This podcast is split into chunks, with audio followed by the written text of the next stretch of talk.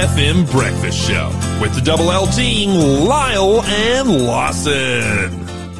Welcome, everybody. We are so glad you are joining us here on the Breakfast Show, 87.6, 87.8, or 88. And of course, Lawson, what are you thankful for this morning? I'm thankful for two things, Lyle. Two things. Firstly, last night I ate these things called s- somen noodles. Yes. And somen noodles are incredible. Okay. They're cold noodles and you slurp them up and it's just like the best thing ever. Secondly, I have decided that I am the best slash most experienced board gamer on the planet, or at least in this in this room. Yeah, I know. I'm looking at both of you. You're gonna have a stiff competition there with easily- producer Shell. Easily, I am the best board gamer of all time. I cannot lose. I am the greatest. Especially in this, in out of us three here this morning, like especially. You might be better than me. you are not better than producer Shell. She I know. I will- did kind of want to rile her whip up. your backside. I had a really good run last night. We're playing a game called Avalon thing where you got like two teams and kind of facing off against each other and you don't know who's on which team and you're trying to like succeed. It's like really, really fun. It, it involves a lot of misdirection and I don't know. I guess I'm good at convincing people. So maybe that's a negative thing. Yeah, maybe is- I'm just is a not- this- really good liar. This is not such a positive thing. I'm just wondering, where is the positive in this, Lawson? Uh, yeah, You do work in radio, I'm- right? I'm struggling In which to you are see supposed to have credibility when you share stories. That's right. And now I just realized I'm just a really, really good liar. oh, okay. That's all right. We keep an eye on him. You're listening to the Breakfast Show podcast on Faith FM. Positively different. And we're about to get into positively different news. Before we do, we're going to start our first question for our quiz today. Just a reminder, or just an announcement I should make, mm-hmm. that we're only doing four days of quiz this week. This is due to AYC. We're going to have a special program on Friday in which the quiz won't be featured. And so we will be doing the draw on Thursday. So you have a few less options to get your name in the hat. I mm-hmm. would suggest that you start getting your name in there right now as many times as possible. We had someone that got their name in there 14 times last time. Wow. Okay, so someone, uh, did they win? No. They didn't even win, guys. But they did get in 14. The winner had their name in, I think, seven times. But you need to get your name in at least once. That Yes. was a, uh, about Yes. a month ago. I think it was the first week we did the quiz. The person who won the prize called up on Friday morning, put one entry in, And won it. and won it.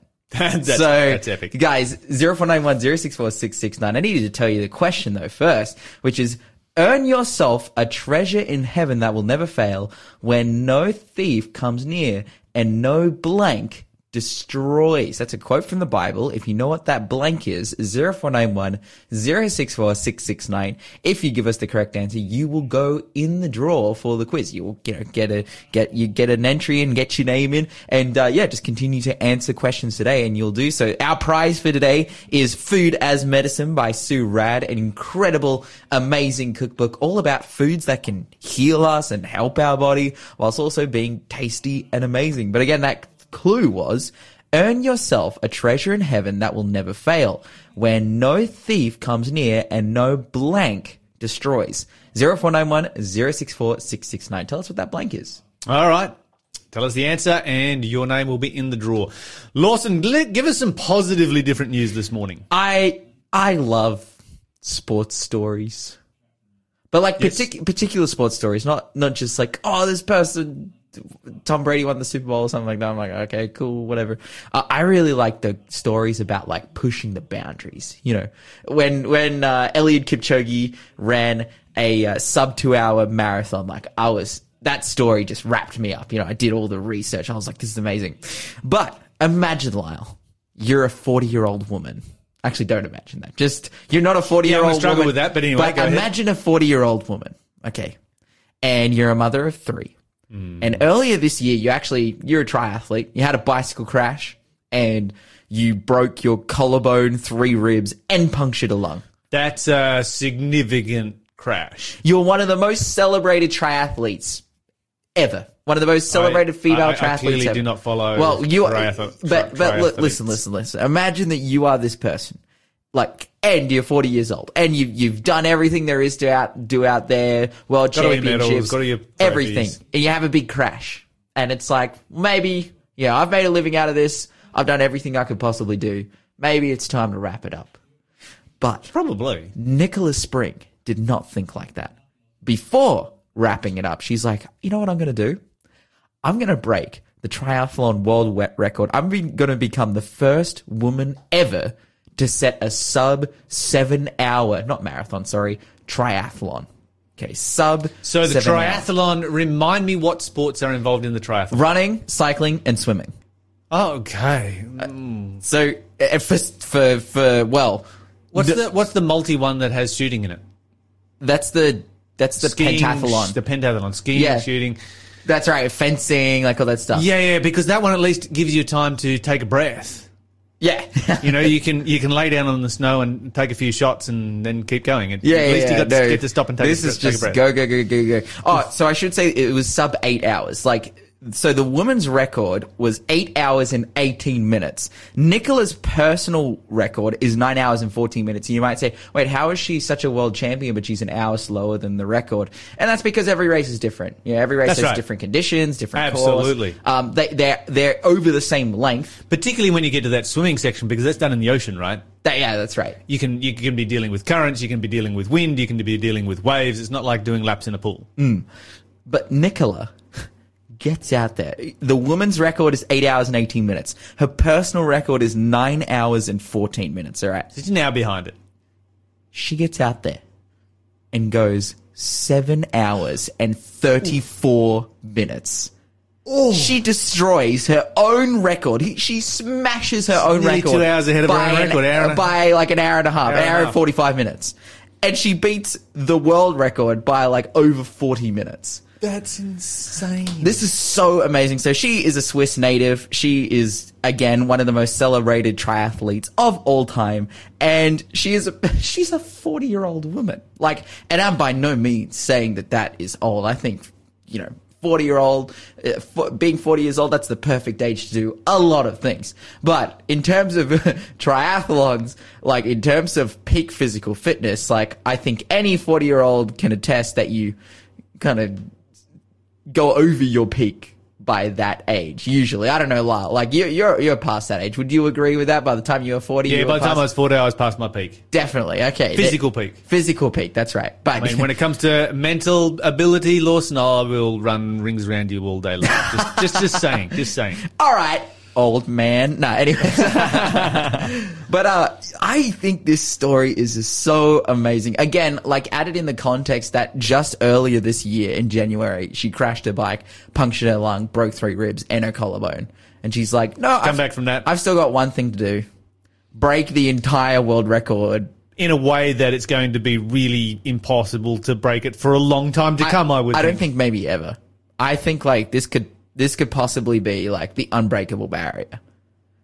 there's always going to be somebody trying. Yeah, that's right. She's that's now right. set, she's now set a goal. Every other triathlete out there should be thankful because they now have a goal to aim for that is a better goal than what they had before. But this is the thing, like the 818 was a goal that like that record stood for 12 years. And now she's beaten it by 40 mm. minutes. That's going to stand for a while. So I'm like, My prediction is it will stand for a while. I am very, I will be very, like, I think what we're seeing here is basically, you know, you had someone come into, like, running, for example, sprinting, Usain Bolt, and whenever he participated, like, no one could beat him. There was a few select events, like world championships and stuff, but whenever he rocked up to the Olympics, he was a gold medalist. Yes. And that's simply because he was the best. He, like he's, That's he's right. the one percent of the one percent of the one percent. Like there, there is- Mm-hmm. there is no one who is physically stronger or faster or whatever. And I think what we're seeing here with Nicola Spirig is that she's probably at that level. I, I at forty years old to do something like this, I'm like, I'm, I'm doubtful as to when you do the triathlon, which one of the which event do you do last? Uh, I'm pretty sure it's the run. Okay. Yeah, you start off with the swim. I'm pretty sure. Yeah, it goes That makes sense. Swim, cycle, run. Yeah, That makes sense. It'd be safer to do it that way. yeah, that's right. So if you did the swim last and you're running out of energy, it's a bad thing if you drown. drown. Yeah, that's right. And if Whereas you did if the, you run out of energy when you're running, you can sit down the side of the road. That's right. If you run out of en- energy during the bicycle or race, you'd take everyone out and have a big crash. So that's kind of scary. Uh, oh, yeah, Lyle. Yes. This next story answers every question you've ever had about battery technology.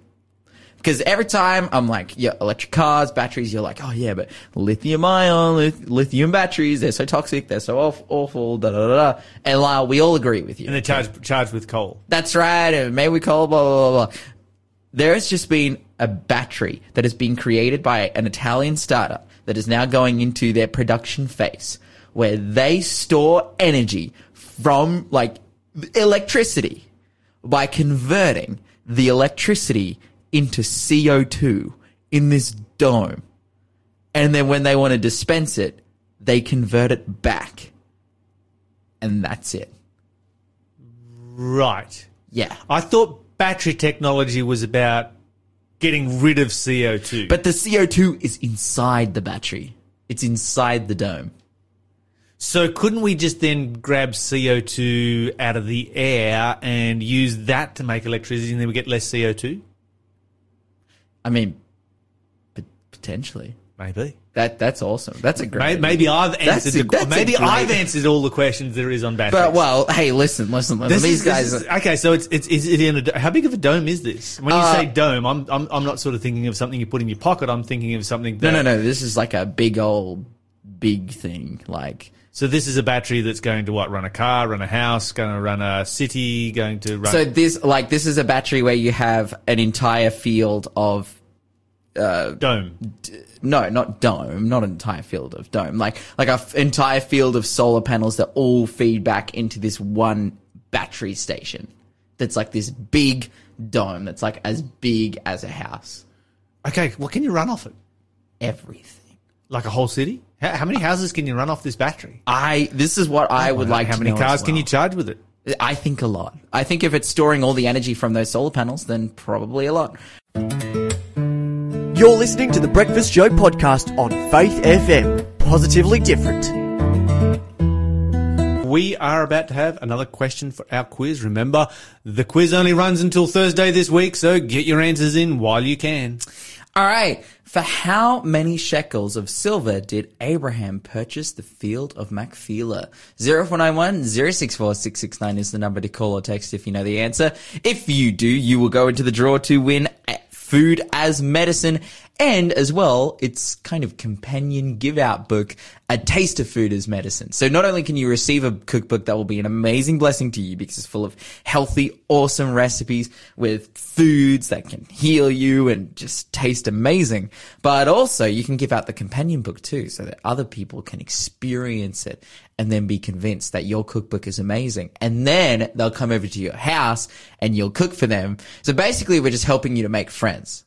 That, that's what we're that's what we're doing here. That's that's if you win this prize, you will make more friends, including us. We want to come to your house as well. If you own these cookbooks, please cook for us. 0491 064 669 is the number to call or text. And again, that question was uh, how many shekels of silver did Abra- Abraham purchase the field of Machpelah?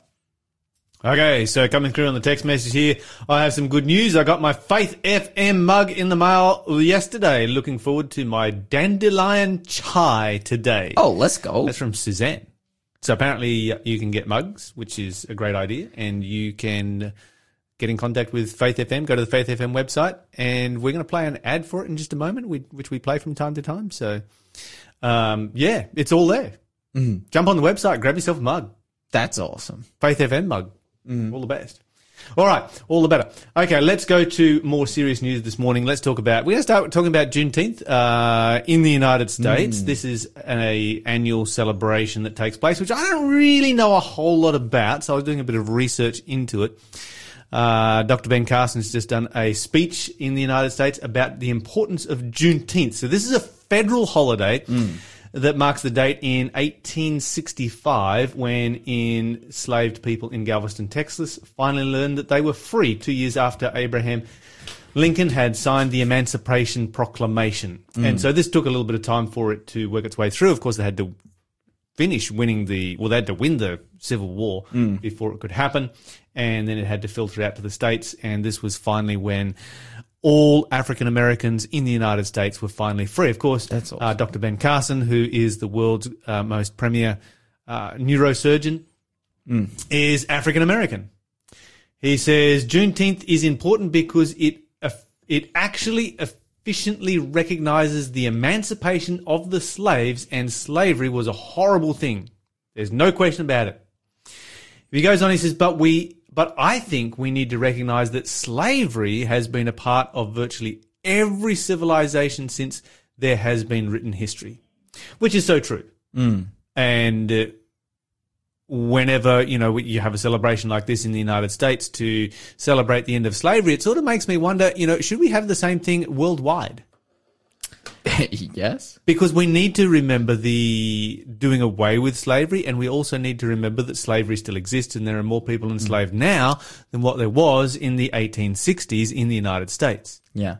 Well, I think it's like the date of Juneteenth itself is like a federal Well, holiday. yeah, that's, it's, it's it's specific to the United States. I'm wondering whether we can come up with one for the world. Mm. Because slavery slavery is a horrific thing that we never want to see come back, and we need to we need to know our history of it. Hmm. well, Jews have their own holiday to celebrate emancipation from slavery. It's called Passover. Yes, and also Purim is another one, another hmm. Jewish one to celebrate the end of slavery for them, for their their culture. Hmm. Okay, continuing on from there, he says this is what we need to be teaching our children. We need to enhance that. We need to learn from that. We need to build on that rather than uh, that rather than back and dredging up every negative thing we can find and saying that this is what we are and that we can't get away from it. Mm. We in America have actually done something that no one else really did. That is, we had so many people who opposed, who are opposed to it that we fought a civil war, a bloody civil war, lost a large portion of our population to get rid of this evil. And that, that, that says something about this nation as a people. We're not mm. all the same. We have a lot of different opinions, but our overall tendency was to move toward freedom and hmm. justice for people. I think this is a good speech. I think this is, you know, I would have liked to have seen America got rid of slavery without fighting a civil war like other countries did. But the fact that they did and the fact that they were prepared to to do so shows that there were a lot of people in that country who felt passionately about enough about the issue to give their lives for it. I, I yeah, I And think that's what we need to remember. We need to focus on the positive. yeah, the, the like the Civil War is a horrific, bloody tragedy. Yes. Like it's terrible. But I, I think it's actually probably one of the most inspiring conflicts to ever take place because it was fought on the grounds of what morals do we stand for. Yes. Although it was fought over states' rights rather than slavery, but slavery was the issue in states' Yeah, rights. that's right. Exactly. So yeah, yeah. Mm-hmm. No, it's it's it's a, it's a good thing, I, and I think that you know slavery is something we need to be aware of in Australia. It exists in Australia, but you know very very illegally. It exists in pretty much every part of the world uh, illegally, and we need to be aware of slavery, and we need to be doing whatever we can to rid the world of slavery. All right, moving to Scotland. What, what, what's in Scotland? Scotland, they just had a religious liberty case over there. Oh, Uh, so this is Yevengis Kovalkovs. that is Guy's name? That's an epic Scottish name right there. Yeah, that's actually a Russian name. Oh, really? Yes. Uh, because he's a member of the Russian Orthodox Church. He was fired from his job with uh, with Chicken Wholesalers, Two Sisters Food Group Limited, uh, in Coupar, Angus, for refusing to take off a silver necklace. So this is an interesting case. So this is a silver necklace that obviously uh, icons and so forth are very, very important to Orthodox people. Mm. You know, for me, a necklace is a necklace. I don't wear jewelry, and I never would, and I don't need to have a cross hanging around my neck. I would hope for people to see me as being a Christian. Sadly, too many people put a cross around their neck today and then behave in an unchristian way.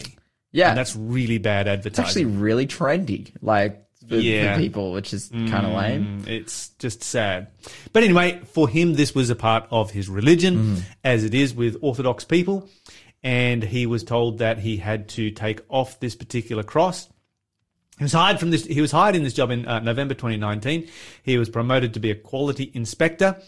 Uh, the, th- the cro- this particular cross had 30 links in it uh, that represented each day that had been sanctified during his godchild's baptism ceremony. So once again, something that you know I'm not familiar with in my faith uh, tradition. This is something that the Orthodox do and that I don't do, so this is very different from me. But we need to respect every person's religious liberty to serve God according to the dictates of their conscience. And this was something that was important to him. Now, the company policy that was that employees are forbidden from wearing any jewelry in the production areas on site. Mm-hmm. I'm familiar with this. I was a tradie for five years. I worked in a workshop. There was no jewelry allowed in the workshop. Which was a bummer for you, right? Like, because you were just so wrapped Never, up. never and- worn a piece of jewelry in my entire life. Uh, they did have an exception for a simple wedding ring, which some companies do and some don't. Uh, they also had an exception for religious jewelry, provided it went through a risk assessment. Mm. So that so long as it will break easily, that's really all they need to know. If it gets mm. caught in the machinery, it's going to snap off. Mm. Uh, anyway, the person in charge, a Miss McCall, did not do the assessment, fired the guy.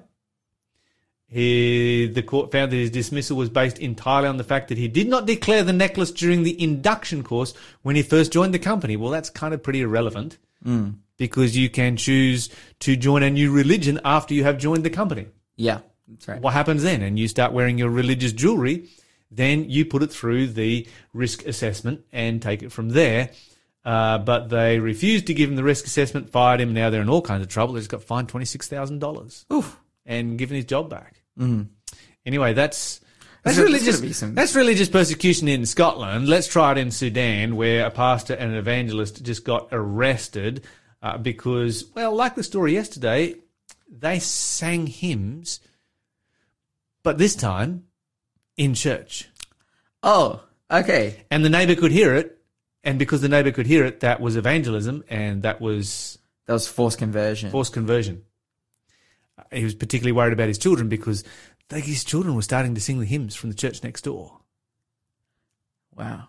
Yeah. So they've been arrested. Uh, watch this space. Sudan has a very long track record of bitter persecution against its Christian population of 2 million people, which has eased somewhat in the last two years, but it looks like it might be coming back again. Let's pray for our brothers and sisters in Sudan. You're listening to the Breakfast Show podcast on Faith FM. Positively different. We have a quick clue for the quiz right now before we get into an interview with Daniel Collier about Hebrew. But right now, have a listen to this. The Israelites were instructed to bring as a jealousy offering what kind of flour to test the marital faithfulness of their wives. Oh, this is a very obscure question, but 0491 064 669 is the number to call or text if you know the answer. Our prize for this week is Food as Medicine by Sue Radd, a couple different versions of it. But again, that question is the Israelites were instructed to bring a jealousy offering of what kind of flour to test the marital faithfulness of their wives. Yeah, and oh, by the way, that flour, that type of flour is F L O U R. So kind of cooking material. 0491 064 669 is the number to call or text if you know the answer. But right now, this is Daniel Collier and Lyle with a Hebrew interview. Joining us in the studio this morning is Daniel Collier. Daniel, welcome to the show. Thank you very much. And of course, Daniel's been studying Hebrew lately and learning all kinds of interesting things about the Hebrew language that just give us insights into the character of God and who God is, different ways that we can actually understand the Bible. So we did have uh, an episode of this particular series, oh, a few weeks back. I think it was the June 1st online if you go and check it out. There you The go. streaming streaming section of it. That's where you will find it. We looked in the history of Hebrew, which was really interesting. Yeah. What are we talking about today? I think we're talking about the alphabet today. We are talking about the alphabet. The A and the B, Aleph, Bet. Okay. That's where the word comes from. Right. Aleph B. Alf. That makes sense. Yep. It, I'm learning things already. it all has an origin point, and it's so important that we look at this because it basically denotes the history of the world. Yes. And that's important because we have this false history that's being presented to us through time. And when we look at the Bible, it tells us the real history. It does. So we can look back here, look at the Hebrew, and as you said, it, it reveals so much more about God when you understand the complexity of the language and sometimes the simplicity of it too. So the simplicity of the Hebrew language is it more simple or more complex than English? Or look, it's for me, it's difficult to determine because when you know a language and you're learning another one, it's always going to be a struggle. that's right. That's right. Absolutely. when I first started getting into Greek for the second or third session or semester of, of college that I was doing, I looked at it and went, "Oh, another one, man! I'm I already got my head swimming with Hebrew, and now I'm going to have to try and move." But Greek would be a little bit easier because the letters are more similar to the English, Yes. Whereas the Hebrew are, are symbolic and more like cuneiform, which was their original original form. So Uh, how many, how many, how many letters are there in the Hebrew alphabet? Uh, it's 22. 20. Okay, so a little bit less than ours. Yes, but uh, and also then you've got the five vowels. So the jots and tittles. Yes, What, what it calls in the, in the King James version, it refers to them as jots and tittles. that is correct. So you've got 22 characters, but no vowels. The vowels come in as Like- Dashes and dots. Dashes and yeah, dots. little symbols on on uh, below or next to particular letters. Uh, but having said that, don't forget two of the letters are silent. You don't pronounce them. Okay, okay. We have some letters that are sometimes silent. We do, but it's situational. Yeah, and that's just just to mess people up that are learning English. Yeah, because every single letter we have has a sound, can be pronounced, and is Yes. used majority of the time. It's in a sentence or a word, whereas these two letters in the Hebrew Are always silent. are always silent. You don't pronounce So them. what is their purpose and why are they always silent? It's- I'm asking a bunch of questions here this morning. I know you, you've got something else you want to talk about. It's just like, what is going on here? It's it's pretty crazy. I think there's a, a system of it being um, very malleable Yes. in the sense that it, it's like when you look at the word for thousand, large group, and army, it's the same word Yes. because it, it's conceptual. A lot of the stuff they do is very conceptual in there. Yes. So that's what I mean. It's- And contextual as well. The, t- Yeah. the context will tell you, is this a church congregation or an army? Hundred percent. Like you look at the word nasar and nashar. Technically, in ancient Hebrew, it's written the same, but it depends on what context you're using it and which version you'd use. So nasar is to lift, or bring, or carry. Nashar is to deceive. Oh. So if you've got NASA, lift, bring, carry, rockets taking off. Okay. The national. But obviously, people who um, aeronautics, aeronautical space, space. Association. but then you Oh, we, which, which, which brings us to the other idea we had for a, series. a series, which was to do conspiracy theories. Yes, conspiracies, particularly Bible conspiracies. But um, we'll get through this one first, and then we'll look at. Da- Daniel and I both enjoy a good conspiracy theory from We do to always, time. always down for it. Always down for a discussion on that. Yes, definitely. So yeah, right. people look at look at um, Nassar and Nashar and go, oh, well, NASA's lift, bring, carry, rockets taking off, and other people are like, no, it means to deceive. I'm like, well, you know, it's put it in context. What are they Which one is doing? it going to be? All right, let's let's dig into it. What have we got here today? Okay, so actually, we've got. If you jump on the Facebook page right now for Faith FM, Yep. there are a few infographic pictures there that you can follow along with. Yes. And while you're there, if you haven't liked the page, please do so. Yes. Share it with friends, follow, and try and keep engaged with the updates that are coming. This way, you'll be able to see all the wonderful goings on of the Faith FM radio team. It's not just and it's another way of show, contacting us. Yeah, uh, exactly. There's tons of tons of shows going on now, more live content, which is really great. We're really really happy with. Uh, so let's look at the the alphabet. So we start off with Aleph, which is technically used for A, but as I said, it's not. It's it's one of the ones that's not pronounced, and that is an oxen head in its old form. when it's Okay, so a hieroglyph. Yep, and it means strong power or leader, Okay. which is why it's always used for various names of God. If you need that, you, know, you got strong power leader. He is the name above all names. Okay. So like Adonai. Yes, and Elohim because Elo- the Aleph, even though it's sort of you know is an A, mostly used for it, it's the non-pronounced letter and can be used as an E if you put the dots and dashes differently underneath. Okay. I'll believe you. You See, my course never covered Greek and Hebrew. nitty gritty of it. Okay, second letter is B, which is a B or a V sound, depending on context for it, Yes. which can be confusing if you don't recognize why is there a V in the middle of this letter, or why is there a V at the start of this letter when it's clearly a B. And that was originally drawn as a tent floor plan, and it symbolizes family, house, or inn. Okay. So you see, you So somewhere, putting- somewhere where you uh, live, your dwelling dwelling place. Yeah. And when you start to put this stuff together, because of the different meanings, you can make up and see how names and words are formed. And as I said last time, they all come from a, th- a basic three letter root word that can essentially, you know, if you know these, you can pretty much figure out any any word in the Hebrew language. Then we've got uh, so we've got Aleph, Bet, and then it's uh, Gimel, which is a foot drawn like a little hooked almost like a uh, upside down staff, I suppose, or upside down cane. Mm-hmm. And that is gather or walk. Then there's Dalet, which is a door shaped like a little round upside down pyramid, sort of. Uh, and that's move, hang, or entrance. Then we've got he, which is a man with his arms raised, which is look, reveal, and breath, which I talked about last week with the breath of God being added into Abraham's name. Then we've got vav, which is a tent peg, and that's add, secure, or hook. We've got uh, zayin, which is a mattock, which is food, cut, and nourish. It's like a hoe. Yeah, yeah. Yeah. We've got he, which got that you need that breathy sort of sound to it because it's got a different different ending to the hey. And it's a tent wall, which is wall outside, divide or half. Teth, which is a basket, means surround, contain or mud. Yod is an arm and a closed hand, which is uh, hand or work or throw or worship. Kaph, which is an open palm, which is bend, open, allow or tame. We've got lam, which is a shepherd's, or lamed, which is a shepherd's staff, which is teach, yoke, authority, and bind. Mem, which is water, water, chaos, mighty blood. Nun, which is seed, and means seed, continue, air, or sun. And you've got sin, which is a thorn, which means grab, hate, protect, which is interesting. That That's- sin comes uh-huh, as hate. uh-huh. Uh, you've got ayin, which is eye, which is see, watch, know, and shade.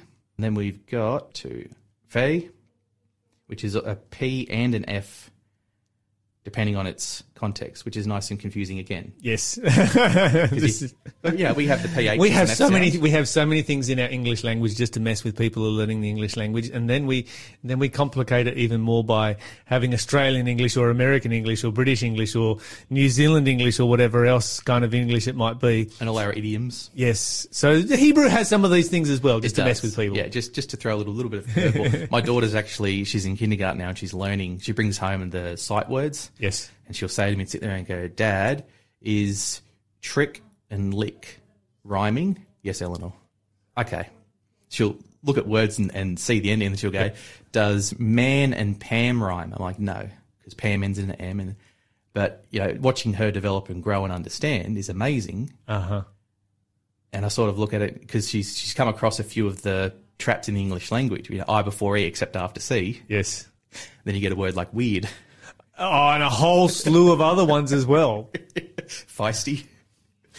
Where don't even don't even get started on English. starts- It's suddenly actually making me think that Hebrew might be simpler. I think so. What's interesting about the Hebrew, and as you're going through it here, the thing that's jumping out to me is you've got a hieroglyphic language that is phonetic. Mm.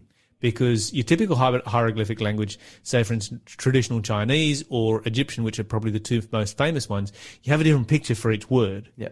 Whereas here you have a different picture for a different sound. Yeah. But it's still pictures that have.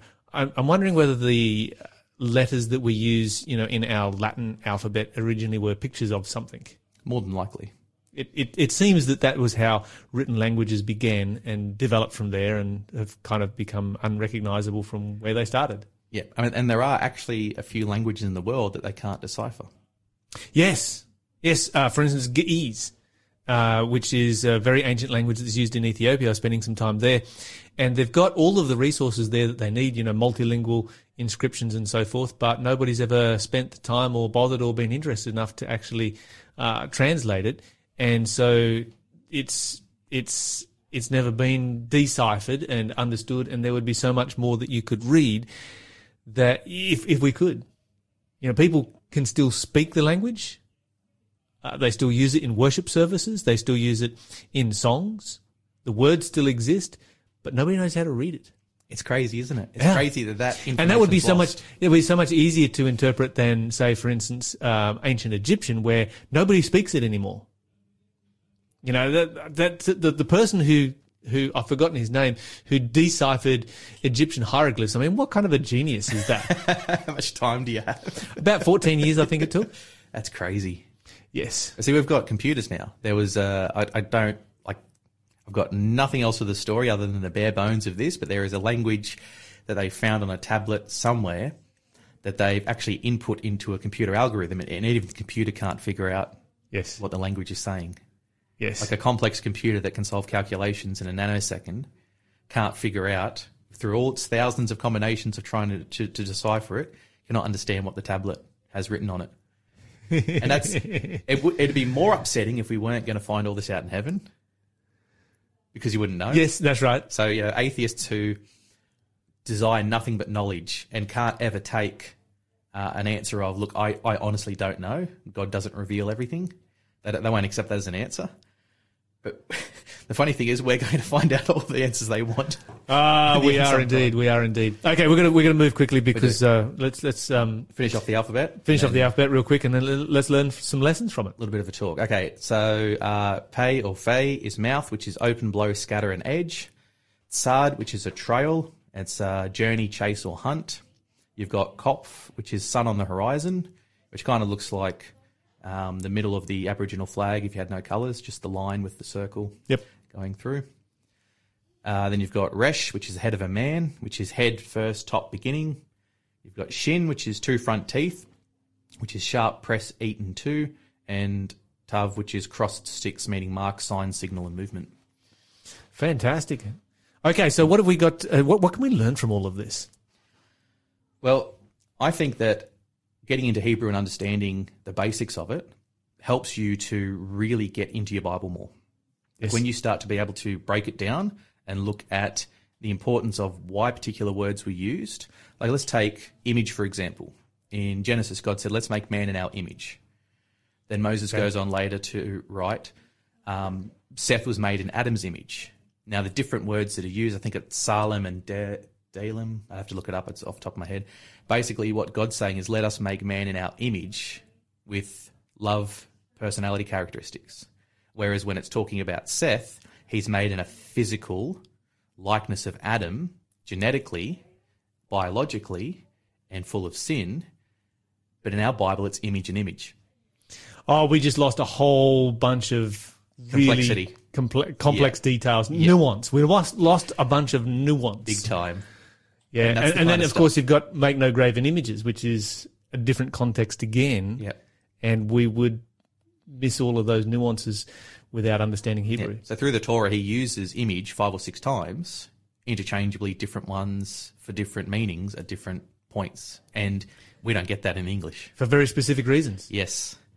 It, hurt, it hurts me to know that, feeling like we're, we're reading a watered down version of what we should be reading. Well, that's always the way with a translation. It is, I know, but Every translation is a watered down version. doesn't make it sting any less.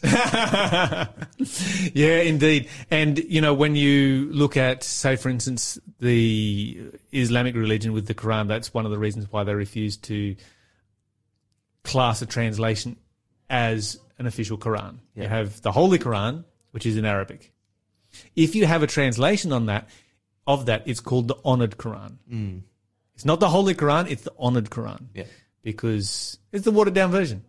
And look, you know, I just want to put it out there. I'm obviously not anti Bible in English. because if no. we didn't have the Bible Yeah, in English, absolutely, it would absolutely. be a lot of trouble.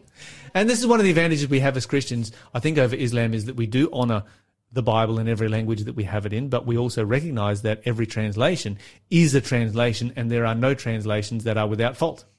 Yeah, and, and you know, there is a complexity of the gospel that when you deep dive, you just keep going and going and going and going, and it's great. But there's also a simplicity to it for those that don't understand the complexities. Yes. There needs to be a simplicity because God is all loving and he wants as many people with him in heaven as possible. See, when I run out of things that I can learn in English, I'm going to learn Hebrew Amen. and I'll go another level lower. Praise the Lord. I'm kind of thinking I'm probably not going to run out of things I'm going to learn in English. Because every time I read my Bible, I learn something new. But you could, I mean, you go on go on YouTube. There are multitude Yes. of people teaching videos, information out there for you. Even if it's just a very basic level of here's where it's at, go from there. Absolutely. Build, Absolutely. build that understanding because then it helps you want to dive further into your Bible, and there's nothing wrong with that. No, that's for sure. That's for sure. Okay, is there a couple of other quick illustrations you can give us? We are uh, very much um, running out of time here, but a couple of quick illustrations that can help us to understand a little bit more how the Hebrew language can open up the Bible to our understanding. Well, we can look at a few names. Okay, David has a deep biblical roots, means beloved. It's derived from uh, the Hebrew name David with a W, so David, as it is, uh, which evolved from the Hebrew word Dod, which is what beloved means. Okay. So it, it comes out from there, and they turn it into a name. Now, I'm going to touch on a bunch of names next week that will blow some listeners' minds on different meanings and how it all comes together in the Bible. Not going to spoil it because it is just one of the most fantastic things I've ever discovered. And this is one of those interesting things because I mean, hey, when you got your name, uh, Daniel, as a kid, you know, were your were your parents looking at the Hebrew meaning of your name? You have a Hebrew name, uh, or were they just like, I like the name Daniel? I mean, in Western society, we generally pick names that we like the sound of it. Well, my parents went really biblical. I'm Daniel Luke. My brother's Adam Mark. Oh, okay. So your parents, they were on the money, on the money. Can't miss with that. But I mean, you don't, you know, we have, you look at John, Matthew, Mark, Luke. Those names are basically timeless. Yes. But they're quite like Eleanor, my daughter. It's a bit of an old timey name. But we use Yes, it's one of those ones that cycles around every, say, 70, 80 sort of years. retro, and Yes. it, it, works for, for this time. But it's, um, I mean, you know, Lyle is an island. That's right. There's nothing further back that I could find. Michelle is a form of Michael, which is one who is like God. That's right. And you know, you Michelle, Michael, Michaela. at I-K-L, the L at the end is the God part of it. yes. The first bit is one who is like, and then you've got God at the end. Yes. All mate, it's all. So When we shorten it down, produce a shell, it kind of loses some of its meaning. It does. I, I, and you know what? I used to hate my name being shortened. Absolutely hated it. 20, 27 years. Every time someone's like, hey, Dan, I'm like, no, it's Daniel. My parents named me Daniel. That's what you'll call me because they instilled that in me. And you leave the L on the end because that's the part that refers to God. Well, when I got cops, everybody, like three, first day, 300 people, hey, Dan, hey, Dan. I'm like, I can't fight this. it's not going to happen. I don't want to be that person that's Yeah. like, ugh, don't call me that. Daniel, it's been great to have you on the show today. Thanks for being a part of the Faith FM family. Join our community on Facebook or get in touch at 1 800 Faith FM.